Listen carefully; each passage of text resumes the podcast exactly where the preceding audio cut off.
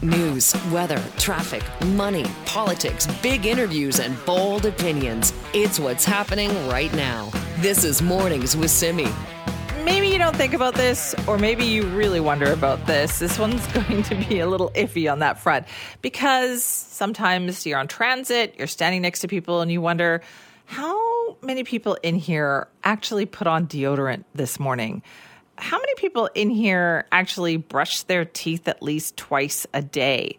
Well, there's actually a new survey that was done by Vancouver Magazine on this and looked at the hygiene habits of Vancouverites. There are a few surprises in here. Our Raji Sohal actually talked with Alyssa Hirose, who's a writer and associate editor at Vancouver Magazine, about this piece. Have a listen. What set you off to ask these questions? Thought it was something that people would like to read and hopefully people would share. And frankly, people shared a little bit more than I uh, wanted them to. no kidding. You asked about people's flossing habits. What did you learn? Uh, out of the respondents to our survey, there, there were 658 of them, um, and 121 answered basically never to the question, "How often do you floss?" So that was that was 18 percent. Okay, that was a shock to me. Me too. I think it was a shock because I was expecting that even if even if people don't do it very often, I would I would assume most people would say a few times a month just because they were lying to themselves or to me. So to to admit that I thought was very brave. sure, sure. I would deny it if if I fell into that camp. Absolutely. Yeah, me too. I also saw uh, one question about what people do around toilet seats. Oh yeah, so I also asked about um, toilet seat covers. So there's sort of paper ones that they have in public in some public restrooms. I was curious um, if folks use them or not. Um, and so yeah, we had uh, 29% people said they always use them. 25% said they sometimes use them. Um, and 46% said never. So about half people were saying if even if those are available, they don't use them. Okay. And then what about washing hands? Um, washing hands was one of the, to me, like the more um, comforting answers. So um, we had 95% say they wash their hands for the recommended 20 seconds, but that was um, kind of uh, adding together the people who said always and the people who said occasionally or sometimes. So we had 47% said always, 48 said occasionally, and then only 5% said never, that they never wash their hands for the full 20 seconds, which I think is um good considering the the time we live in.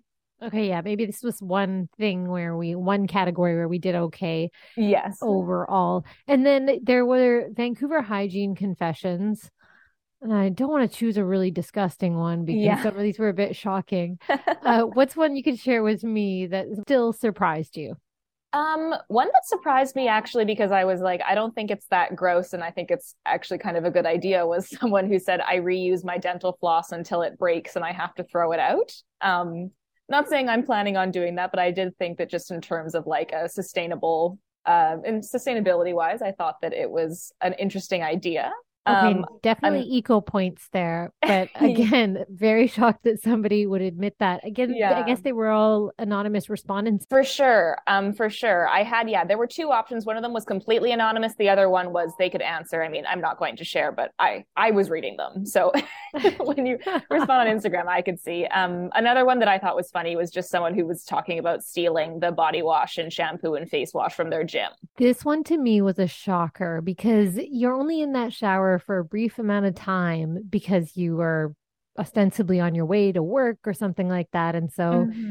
you're not there long. So the fact that somebody would bother to take the time to squeeze out the shampoo or soap product, I guess, because they're siphoning it off into their own containers, yes, right? Exactly. Yes. well, points for, I don't know, resilience. Mm-hmm. really getting the money's worth out of the gym pass, I think. And what was your overall favorite answer you came across? That's tough. I mean, there was there were ones that I like. There were ones that I didn't share. Um, like I was reading, I was reading some of the answers and gagging. Um, okay. um, I thought that one that was surprising and divisive was um, washing your feet.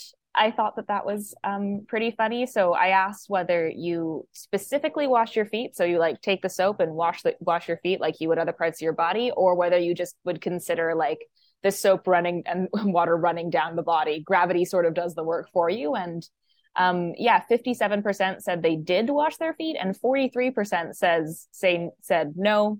I just let the water and soap run over them. Okay. Um, Not sure if that counts as cleaning, but yeah. yes, no, fascinating responses, Alyssa. And you ask questions that, uh, gosh, I don't even think I could even come up with. So mm-hmm. thank, thanks for that. Oh, no problem. That's our Raji Sohal talking with Alyssa Hirose from Vancouver Magazine about her latest piece on hygiene habits of Vancouverites. I have a feeling the washing the feet one is going to be the one that people talk about there because one, it's safe. You can talk about that. It's not too gross, so you can talk about that. And people are going to have different answers. Maybe some people actually stop and wash their feet in the shower. Maybe others think, no, no, the soap running down there and get all that's all fine. That's as good as it's going to get. Uh, if you want to weigh in, yes, you can. Simi at cknw.com. This is Mornings with Simi.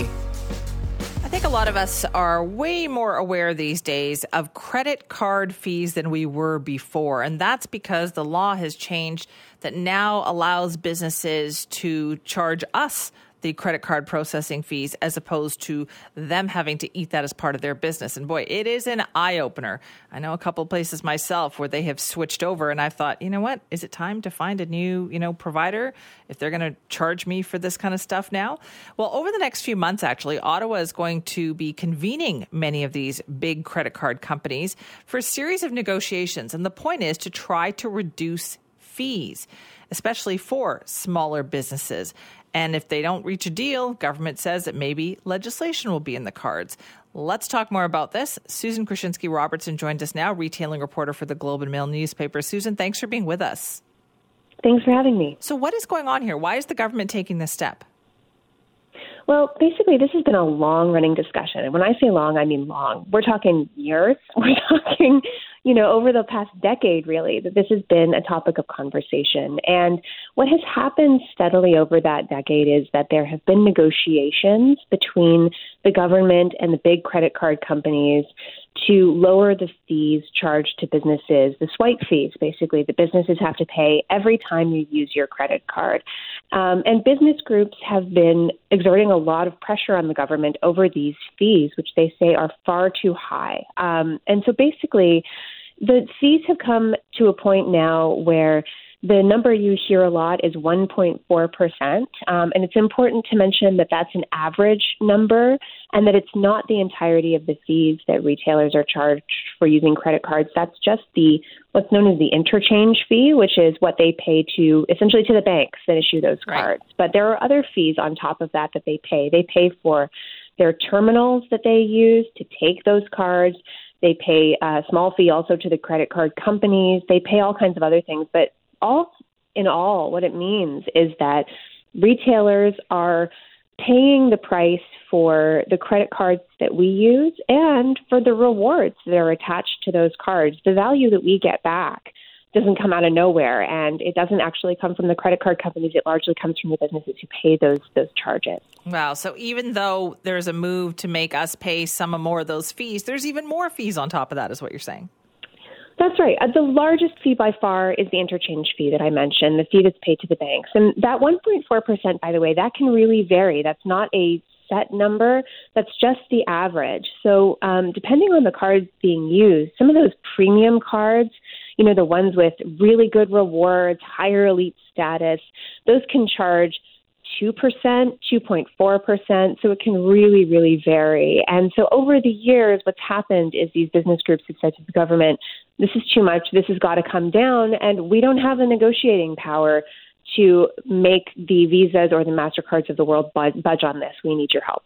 Okay, th- that is so interesting to me, Susan. So you're saying that these elite credit cards, which people always want to have because there's great benefits to having them, aren't though that's not paid for by you and you and I or by the credit card company. It's the businesses that end up paying for that. No, even those annual fees that you might pay if you have one of those higher reward cards, you know, the hundred bucks a year, a couple hundred bucks a year that you might pay in annual fees, that does not pay for the cost of the rewards points that you get back. Um, those have to be subsidized somehow. And what retailers say is, hey, we're the ones subsidizing that. And that's become more of a problem. So, yes, the average fee has come down over the years, But one of the things that business groups point out is that they are paying more overall in these fees right now because so many more of us are turning to cashless payment than ever before. And this is something that was really accelerated over the course of the pandemic when, you know, a lot of us started shopping online more often. We started wanting to eliminate, you know, touch heavy modes of payment. So we went to cards a lot more. And that habit really stuck. So, for example, according to a group called Payments Canada that tracks the industry, there were 4.5 billion transactions made with personal credit cards in 2016, and that total was about $408 billion. By last year, that had risen to 6 billion transactions worth a total of $509 billion. So you can imagine what that does to what retailers are paying overall in just the dollar figure of those fees, even if the percentages remain the same. No kidding. That is crazy. Susan, what has been the response from the credit card companies here? Well, the credit card companies say that they already have worked to reduce fees and that they feel those fees are appropriate. They point out that, you know, credit cards are a secure form of payment, that there's all kinds of data security processing that has to be done on the back end in order to make this work.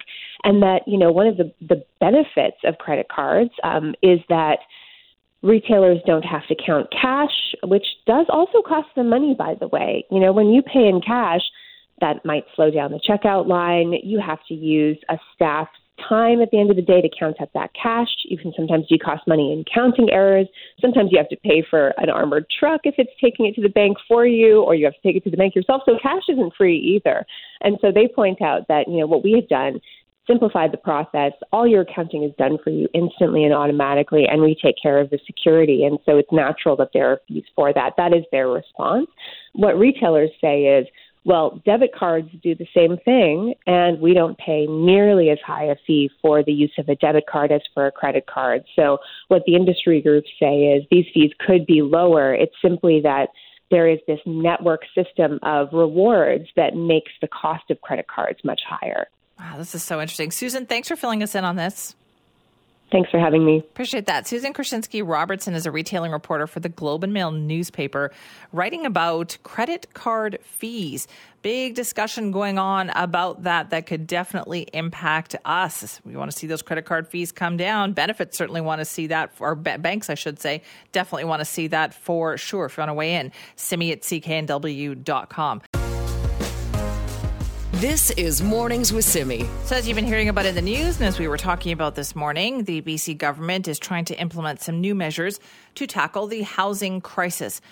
As the first part of this, municipalities are going to be required to set housing targets and rental restrictions on certain properties and being lifted, strata restrictions in particular. Now, if you want to weigh in with your thoughts on that, like how do you feel if you live in a building that right now has strata restrictions about, you know, not being allowed to rent things out? How do you feel about those, you know, being lifted potentially? You can email me, simi at cknw.com.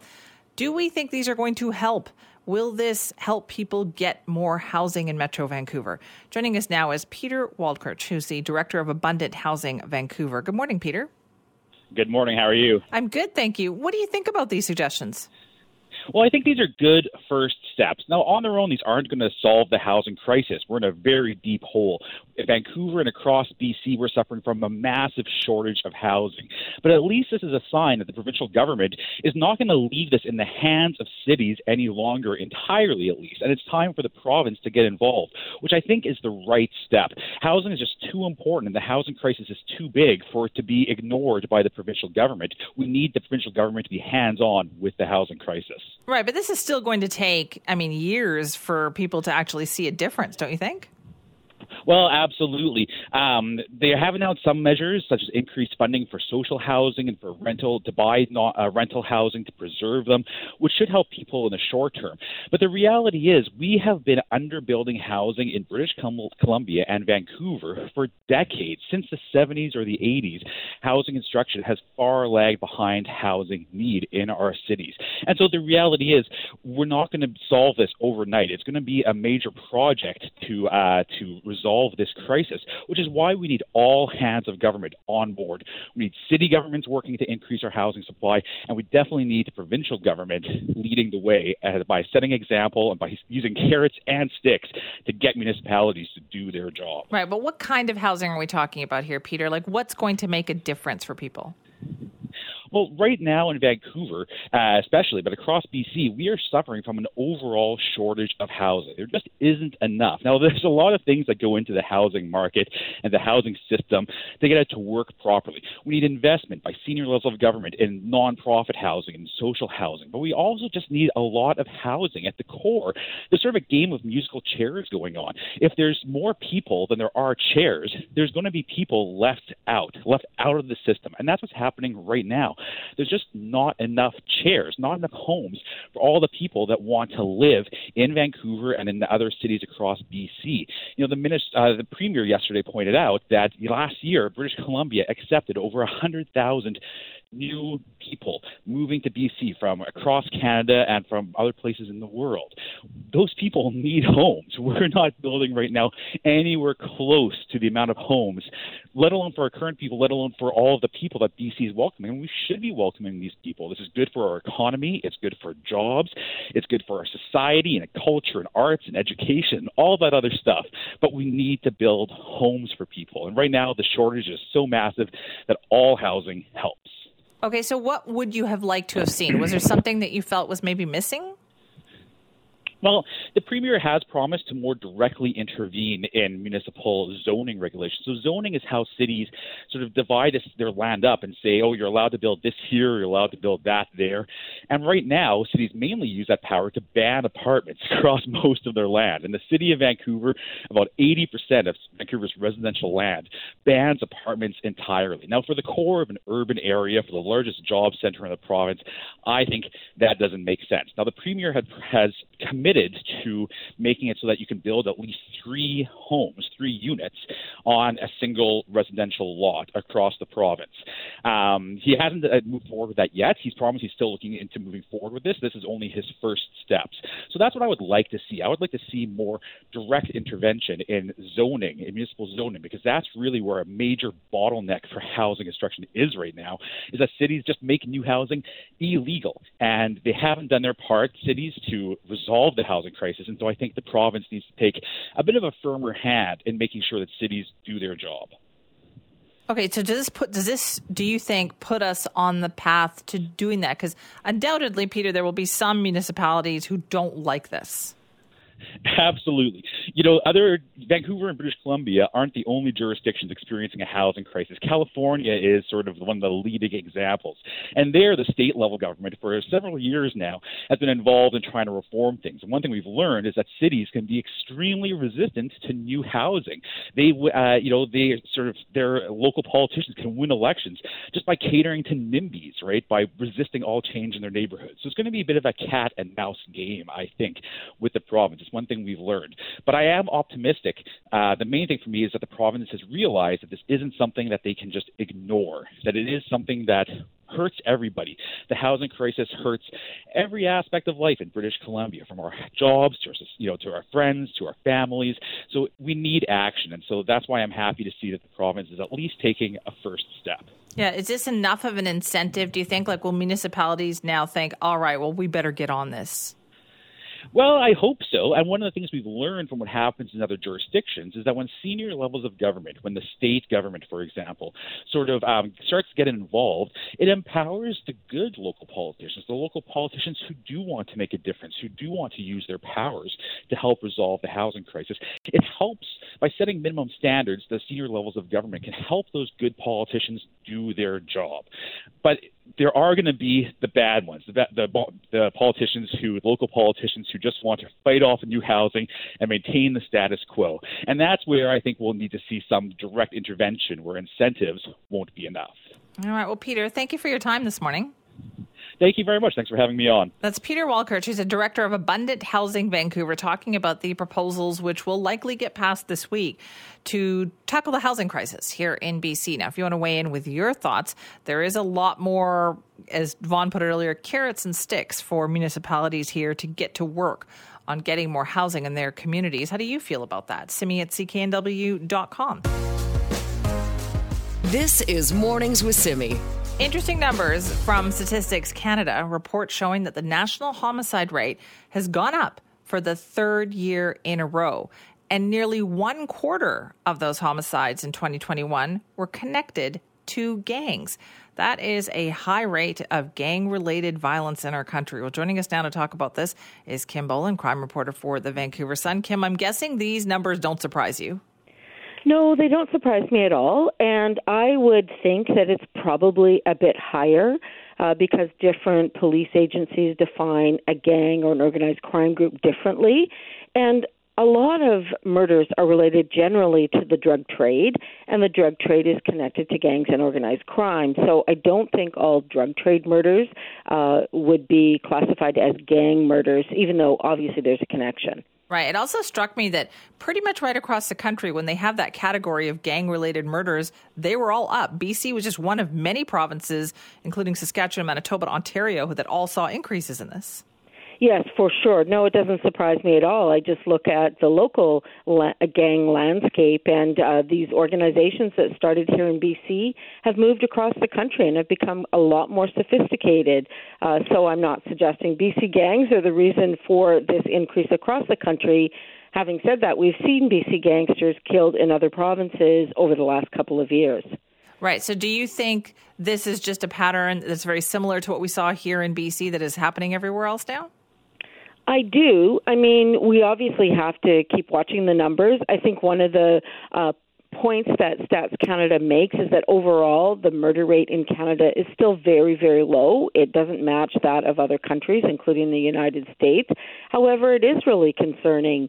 Uh, now, they, they said the national uh, murder rate of gang murders is almost 25%.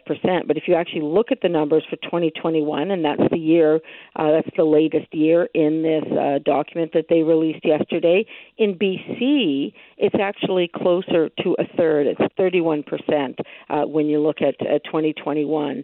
The 39 of 125 BC murders uh, last year were gang related. So that's quite a bit higher than the national average. So then, how does something get classified as gang related murder, and when wouldn't it be classified as such? Well, I think it's, you know, like I said, it varies from law enforcement agency to law enforcement agency. Uh, I, I believe it would be when they think the motive is uh, someone's involvement in a gang or criminal organization, and someone would have to be identified as, as having that affiliation, right? So I think the numbers are probably higher. Uh, yeah. We don't know some of those details about the differences between agencies and how they classify uh, what is a gang, what is a criminal organization. And, you know, we've talked about this to police locally over the years because, you know, say someone is a gang involved, as a result, they have a firearm, and then they get into a domestic dispute and someone ends up dead that's not really a gang related right. murder, but then it kind of is because the the the person having the firearm to begin with is as a result of their role in a criminal organization. So, you know, there are a lot of nuances, um, but overall, people should be concerned, and I think that's the point of releasing this data yesterday is to show that we have a problem. Uh, most of the weapons used in gang related murders are firearms. Uh, certainly, we've seen that in BC. Uh, you think about 2021, we had some very high profile murders. Uh, most infamously, probably the airport shooting of Carm Grewal. Oh, right. You know, that like big public shooting. Todd Gowenberg was shot to death at a gym in Langley, uh, you know, as little kids were arriving to a daycare. Yes. Harp Dhaliwal was gunned down in Coal Harbour. Now, there was a charge laid in that case and a conviction. Uh, so, you know, that was one with a successful outcome. But another point in this report is that it takes much longer to solve gang related murders. Uh, the stat that was used was within 100 days, only 27% of gang related murders have uh, been solved. By contrast, three quarters of other homicides unrelated to gangs are solved within the first 100 days. So, again, that's a pattern that we see in BC. I mean, I could name cases that have uh, that go back years. Uh, very high profile cases at the time where no one has ever been charged. Uh, very frustrating for both the family of the victim and the community at large. Yeah, I was wondering about that. Like, how far in the investigation do you have to get before they go, this is gang related, and therefore they put it into that category? As you were saying, I'm sure there's quite a few that they haven't gotten that far yet.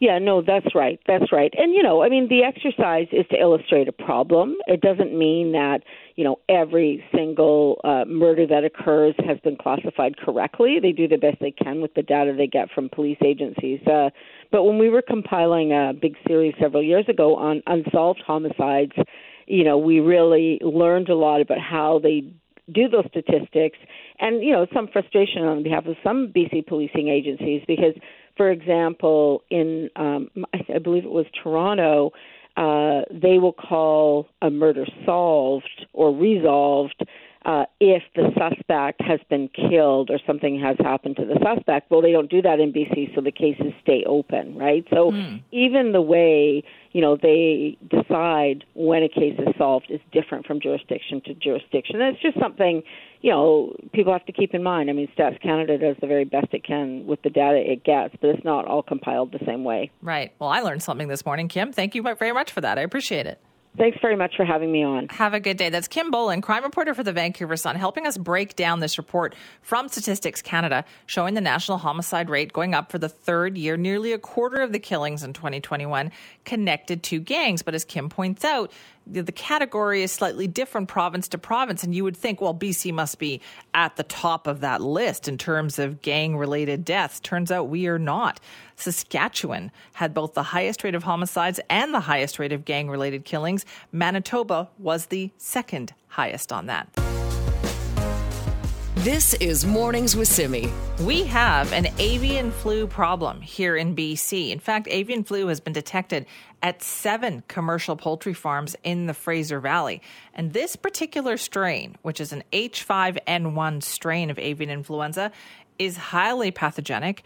It can cause serious disease and death in birds. And there's a lot of efforts being made right now to try to get this thing under control. Well, joining us now to tell us more about this is Noel Ritson Bennett, Western Area Chief of the National Emergency Operations Center for Avian Influenza. Noel, thanks for being with us. Good morning. Thanks, Jenny. So, what is the situation like right now at these farms?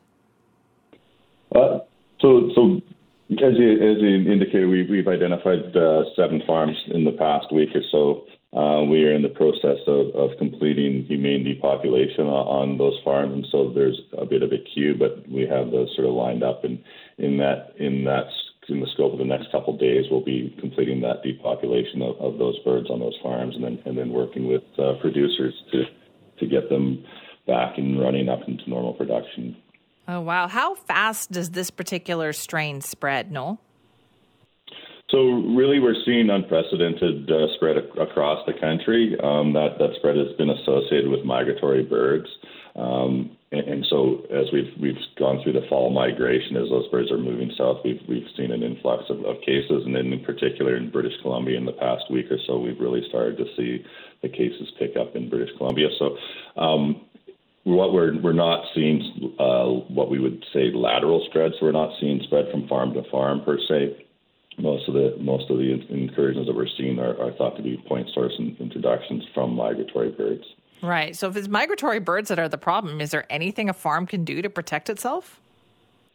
Certainly, we encourage them to practice strong biosecurity, and, and the poultry industry in British Columbia and the rest of Canada certainly is well aware of that, and they're, and they're doing the best they can to, to do that. Unfortunately, we, we don't have as you said, it's within the migratory birds, and, and, there's very little we can do to control them. So the best that the producers can do is to, to enhance their biosecurity and, and, try to limit contact with with uh, wild birds. Right. So is this normal for this time of year? No, like do we get usually cases because of the migratory bird pattern at this time of year? So, so historically, yeah. I mean, we this is the time of year when we have seen cases, in particular in British Columbia, in the fall. Um, we get sort of cool, damp weather, and, and that is good for virus survivability in the environment. Um, and then it typically does correspond with that migration. And, and we, we saw it. I think we, I spoke to you in the spring. We were seeing some cases then. Right. Things tapered off in the summer, and now we're seeing it again as, as those wild birds are migrating. Is this just is this a Canadian problem? Are we seeing this in the United States as well? Because I noticed that there's still no kind of movement of poultry products right across the border. So it, it, they are experiencing widespread infection, infections, pardon me, in, in the U.S. as well. Europe has seen it uh, a, a, significant number of cases, and, and, again throughout the world. Really. Right. Is it this particular strain that is causing these increased issues?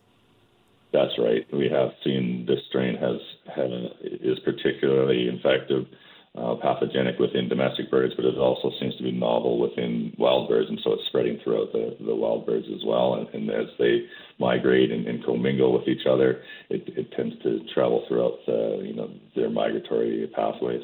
Well, this is a tough go then for poultry farmers. Noel, is there any indication that this might impact supply? Uh, again, I don't know at this point. It's not really my my place to to to say. I think that would be a question more uh, appropriately put to the, the poultry producers themselves. Um, I'm just more concerned with trying to deal with the disease.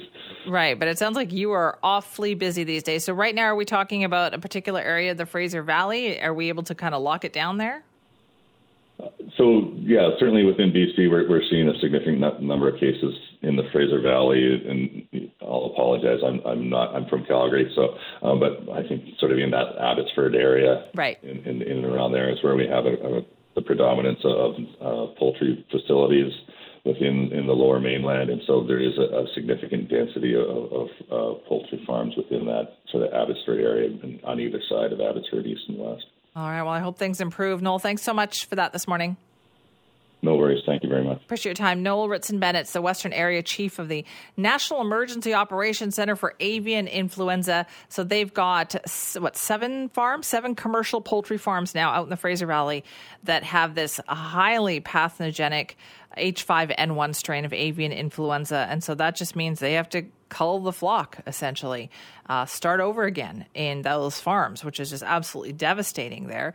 But there's nothing they can do. These are migratory birds that are bringing this avian influenza into the area. So that is so incredibly challenging right now. And right across Western Canada, you're seeing this. Uh, into the United States, you are seeing this too. It is an ongoing issue. This is Mornings with Simi. Well, let's walk down memory lane, shall we? Remember the summer of 1986? I know our Raji Sohal does, and she's at Science World this morning, also one of her happy places. Good morning, Raji. Hi, Simi. For me, Science World has always, since I was a little kid, been better than Disneyland. So I'm definitely in my happy place. And Science World is doing this amazing thing. They are celebrating 35 years of their existence with a new set of merch that is going to take everyone back to that year, that iconic year for myself. It's uh, kind of one of my first memories is being at, Sci- at Science World for Expo. That's Expo 86. And I've got Jen Cook here. She's the creative director of Science World, just to tell us a bit about the history of Science World and Expo 86. Hi, yeah. So uh, Science World has existed in the Dome for over 30 years. Um, and really, the Dome exists entirely because of Expo 86. It was built as Expo Center originally at the heart of the fair. Um, and it was only ever intended to be a temporary structure. Um, so we wanted to celebrate that history with a exclusively designed line of merch. Okay, so let me tell you, Simi, about this merch because I'm having a major fangirl moment. So it's taking me back, big time nostalgia here. There's the iconic mascot, of course. You remember Expo Ernie. He's got that bubble head. Uh, he was kind of a, a robot looking figure to me, I thought he meant that the robots were taking over, and I was very excited about that as a kid. Um, and then that iconic bubble font, right, for the Expo 86 logo. And so, Simi, this is all over a bunch of different really cool merch just in time for the holidays, I might add. So they've got t-shirts, they've got uh, this wicked jacket uh, with the huge Expo 86 logo on the back. They have a very purposeful uh, tote bag. They have a hat. Now, I kind of feel like getting every single piece here for friends and family for Christmas, but also for myself uh, because for me, Simi, this uh, this logo, Expo 86 logo, and also the Expo Ernie mascot are kind of the first uh, the first symbols I remember from my childhood. They just have stood the test of time, but we haven't really seen Expo 86 logo out and about in society and Vancouver culture. I feel on a regular basis. Like, have you seen Expo Ernie around? It's been a few years, right? For me, yes, absolutely. Few years. I've yeah. already ordered my cup. You can tell them at Science World I've already ordered stuff, and I am waiting delivery for this. I'm curious to know though, can they tell us about the process that it took to kind of make Science World permanent? Like, how did they decide to turn that from temporary into a permanent structure? That's such a great question, Jen. How did Science World become a permanent structure after Expo 86? Uh, well, it was a team of really dedicated folks led by Barbara Brink, um, who saw the need for a more permanent science center in Vancouver. Um, prior to being in the Dome, we were actually on Granville Street, um, operating as ASTC Science World Society. Um, and so when the expo ended, um, they Barbara specifically saw this amazing opportunity to find a permanent home and really embed science education in Vancouver. Wow, that's so fascinating. And how do you hope that this uh, merch is going to keep the memory of Expo 86 alive for people? Uh, well, as an elder millennial, um, I can say that it definitely brings up a lot of memories for me. Um, and really, we just want to sort of inspire uh, or keep, keep top of mind the inspiration for Expo um, and use it to launch uh, support for our future at Science World. Um, it being a temporary structure, we're always looking to fundraise as a nonprofit and to support our programming around the province. Um, so we hope that this goes over really well and people will be rocking this merch around town. Yeah, I could definitely see uh, future lines coming out of Expo 86 too. And Simi, I remember when I was a kid, I don't know if you hung on to any of the original Expo 86 merch, but my parents encouraged their five kids, including myself, to hang on to our passports. So one of my first memories is I don't remember Expo 86 itself, but I remember holding a blue passport and every page had a different kind of stamp on it. Did you hang on to any of your Expo 86 I had merch? one of those. I had one of those for sure. I have my seasons pass still. Um, I've got lots of pictures from there, wow. um, and I know a lot of people collected pins.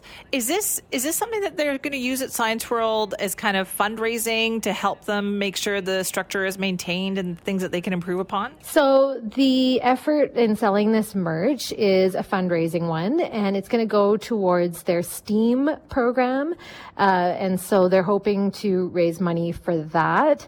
And you mentioned those pins; those pins were iconic. Uh, they're actually actually going to have some of those as well. They'll be available online and in for uh, purchase in store as well. Now, you mentioned you already went online and found a mug for yourself, which is fantastic. Uh, but if uh, if anyone has time and wants to check the stuff out in person, it's really lovely to see the stuff and to hold it. It's all very good quality. There's a, a poster that I don't know the right terminology for the kind of pressing that they did for it, but it's uh, like it's kind of got three dimensional typography on it. It's really lovely. So for the graphic design fans out there, I think that one is going to be appreciated a lot too. Okay, great. So where can people find this uh, merchandise if they want to buy it, and how long will it be available? That's a great question. Okay, so you can check it out online on Science World's website for sure. You can come in store uh, in person and see it. And Jen, um, how long is this going to be available? Uh, it'll be available indefinitely. Hopefully, it'll be a permanent part of uh, the merchandise that we sell here. Okay, and are there any plans to do further lines, like maybe a, a 90s interpretation, some neon in there to uh, take this uh, merch further? Uh, yeah, exactly. Hopefully, uh, if folks love this line, uh, we hope to launch another line in the spring that's a little bit more vibrant, maybe some neon. Um, if you would love to see a specific type of expo merch, you can always reach out to us and let us know what you'd like to see. And then, Jen, I'm so curious to hear uh, what the younger kids think about Expo Ernie. Like, does he resonate with them? I know obviously he does with uh, people my age, us geriatric millennials and older, because we remember from our childhood. But what about the younger kids? I think we'll see. I mean, uh, Ernie is such a cute design and he's such a friendly character that I feel like this line will help embed it in their minds as well, even though they weren't there for the original run.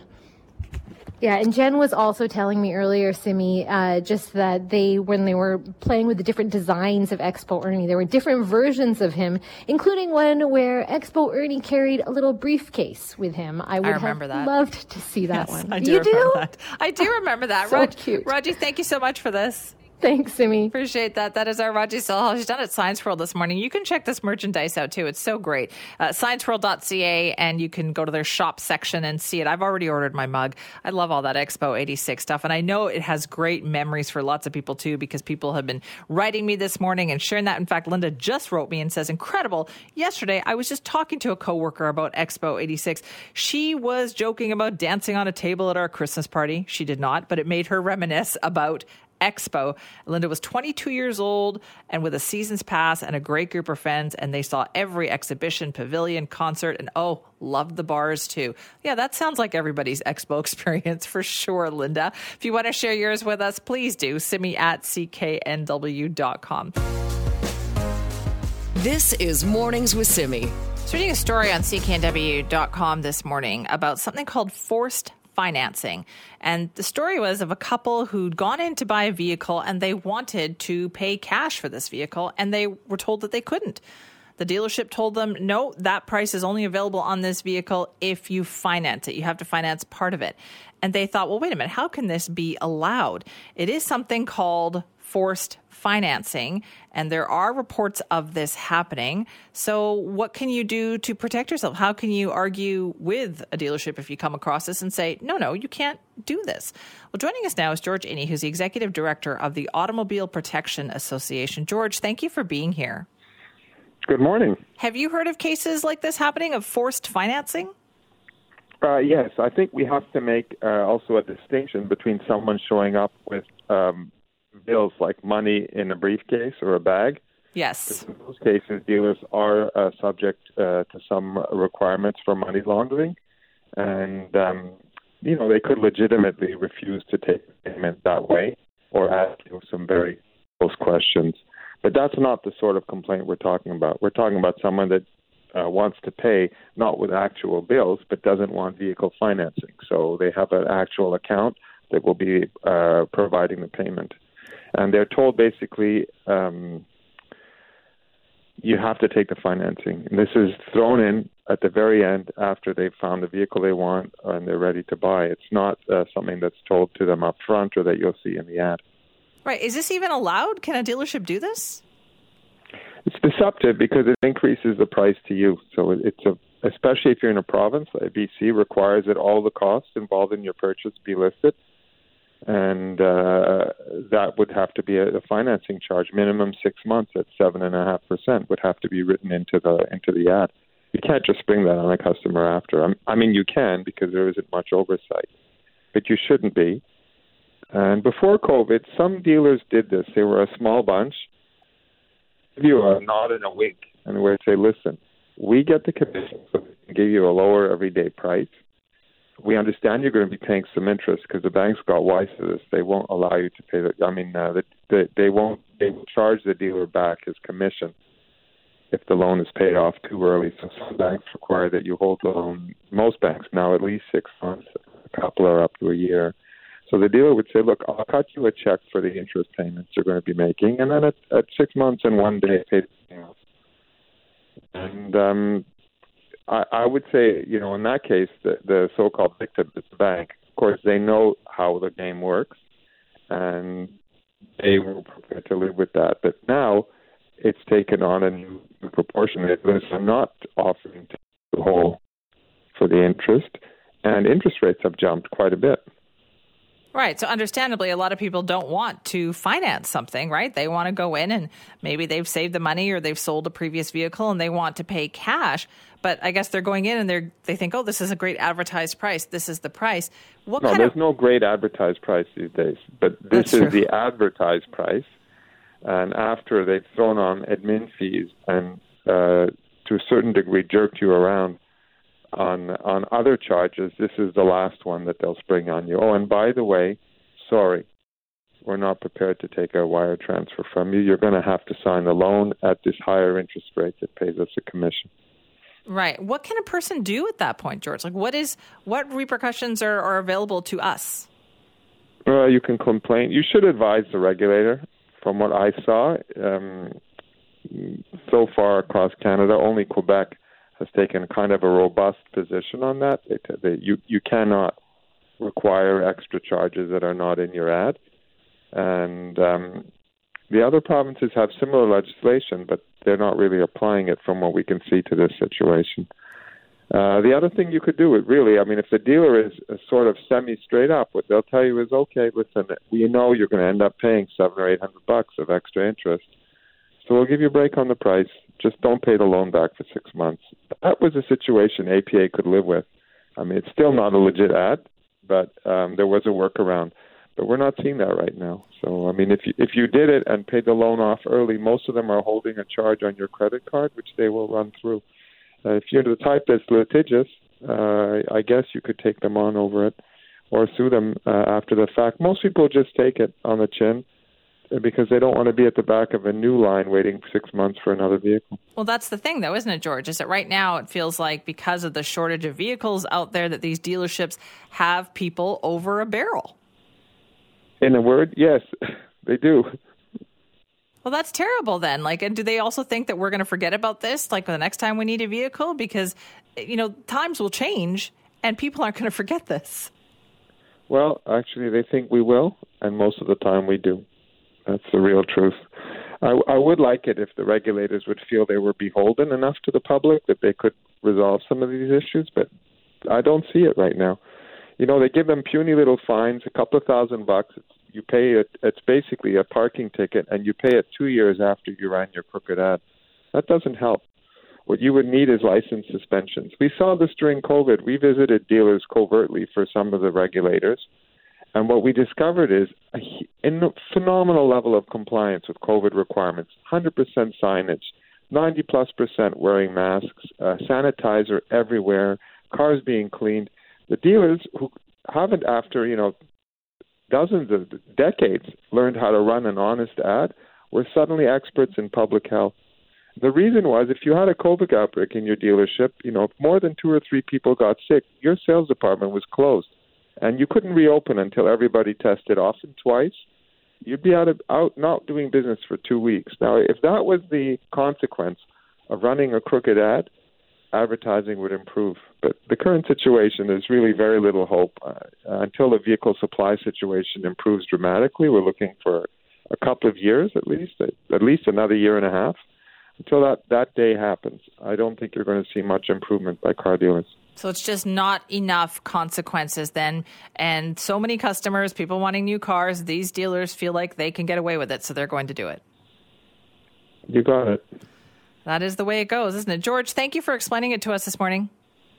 You're welcome. Appreciate that. George Iny is the executive director of the Automobile Protection Association, talking about something called forced financing. Now, I would be very curious to hear from you if you have experienced this while car shopping. There's a story on our website, cknw.com, about a couple where this happened to them. They thought they had a great price, they thought they had found their vehicle, they were going to pay cash for it right? And they go in there and they're all ready to do that, sign the paperwork, and they're all of a sudden told, "Oh no, no, no! You have, actually a requirement of this is that you have to pay this price and you have to get it financed." Well, of course they they want you to finance it because they're going to make way more money if you finance it, right? But they are forcing people to finance a vehicle because they can essentially, according to what George just told us there. So, have you experienced something like this? If you just want to share your car shopping experience too, absolutely share it with me. Simi at cknw.com.